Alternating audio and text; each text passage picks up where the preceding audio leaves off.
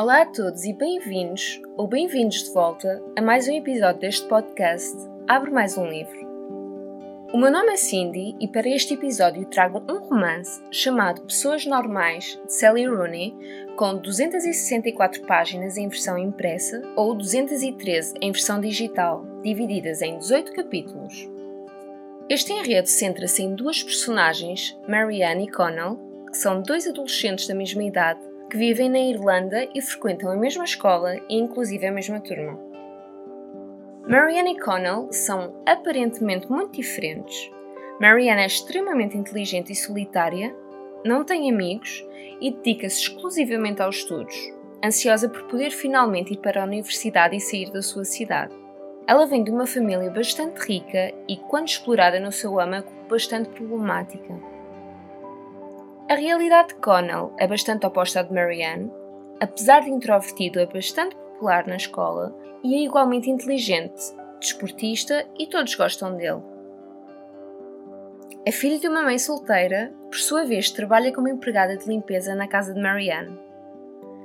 Connell vai sempre buscar a mãe à casa de Marianne depois do trabalho e, contrariamente ao que acontece em ambiente escolar, onde fingem não se conhecer, quando se encontram em casa dela, eles conversam. A ligação deles surge numa dessas simples conversas onde, inesperadamente, sentem uma conexão imediata.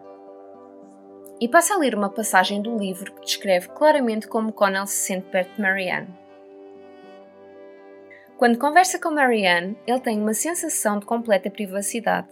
Poderia contar qualquer coisa a seu respeito, até as coisas mais estranhas, e ela jamais as repetiria. Ele sabe. Estar sozinho com ela é como abrir uma porta para fora da vida normal e fechá-la depois de passar.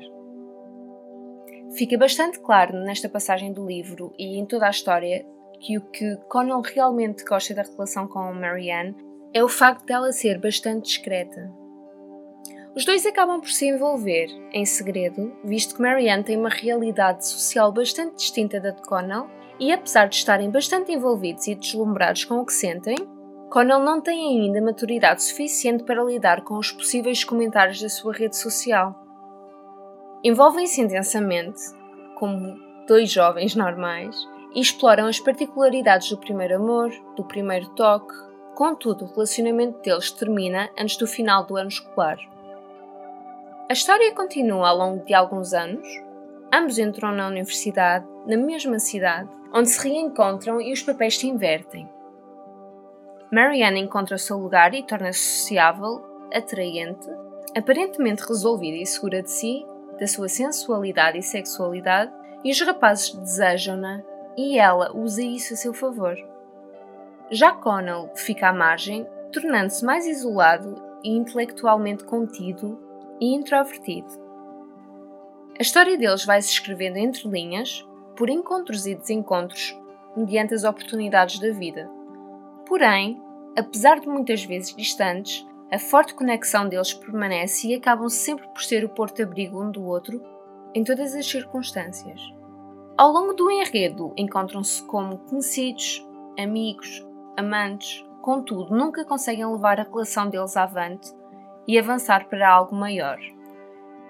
Isto justifica-se em parte por estarem muito presos pelos próprios dilemas individuais e de casal, e especialmente pelo impasse na tomada de decisões, na partilha de sentimentos e de pontos de vista. Fazem de uma forma muito superficial, deixando demasiado espaço para o outro fazer as suas próprias interpretações.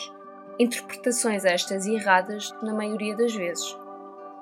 Tal como o próprio nome indica, é uma história de pessoas normais e creio que esse é um dos fatores pela qual a história nos deixa tão impacientes.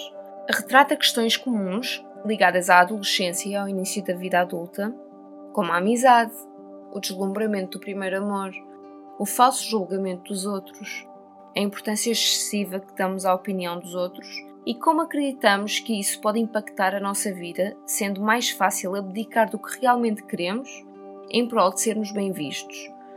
Retrata ainda a depressão, o abuso físico e psicológico, o jogo de aparências e o fosso entre redes sociais.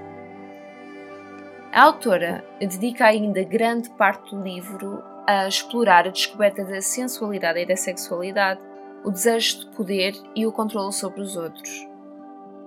E definitivamente o aspecto mais explorado neste livro é a importância da comunicação, da expressão de sentimentos e vontades e de como a sua falha pode impactar a nossa vida e levar-nos a perdermos-nos em nós próprios. Explora tudo o que pensamos e não dizemos e tudo o que dizemos com um objetivo e não porque sentimos verdadeiramente. Passando à minha opinião pessoal, a primeira coisa que eu não gostei e que dificultou muito a minha leitura foi a forma como a autora escreve. As falas não são distintas do texto em si, o livro é todo corrido, sem travessões, e às vezes eu tinha de reler o parágrafo para perceber se era uma fala ou apenas um pensamento ou descrição de facto. Além disso, o livro passa-se entre janeiro de 2011 e fevereiro de 2015 e a história vai avançando no tempo, às vezes com saltos de oito meses. Isto é, o próprio nome de cada capítulo indica o tempo em que estamos. Um mês depois, quatro meses depois.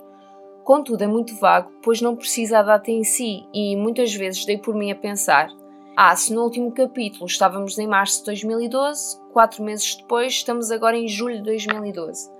E isto é muito trabalhoso e quebra a fluidez da leitura, porque, claro que eu não fiz isto em todos os capítulos, o que fez com que eu perdesse o enquadramento exato da história. Para além disso, o impasse da história em si, o avançar e retroceder constante das relações dos personagens, foi algo que me deixou impaciente e aborrecida no livro. Balanço final: não recomendo. Enquadro-me no grupo de pessoas que não gostou deste livro, que não recomendo o livro, achei-o demasiado banal e talvez essa seja a sua magia, porque retrata pessoas comuns com problemas comuns. Contudo, tal como já referi, o impasse da história é desmotivante. Parece que lemos, avançamos no tempo, mas não saímos do mesmo sítio. E as personagens não desenvolvem de uma forma significativa. Além disso, já foi lançada a série baseada no livro, que eu ainda só vi 5 episódios, porém, do que vi e já li, é muito fidedigna ao livro, as falas são as mesmas e os personagens muito bem caracterizados em termos de personalidade, por isso talvez seja uma opção mais viável se tiverem realmente interesse nesta história. E assim termino mais um episódio deste podcast, o primeiro deste ano, 2021. Espero como sempre, que tenham gostado do conteúdo e que tenham ido de encontro com os vossos interesses de leitura. Se gostam do conteúdo deste podcast, sigam através do Spotify e do meu Instagram pessoal, partilhem com os vossos amigos, deem-me o vosso feedback.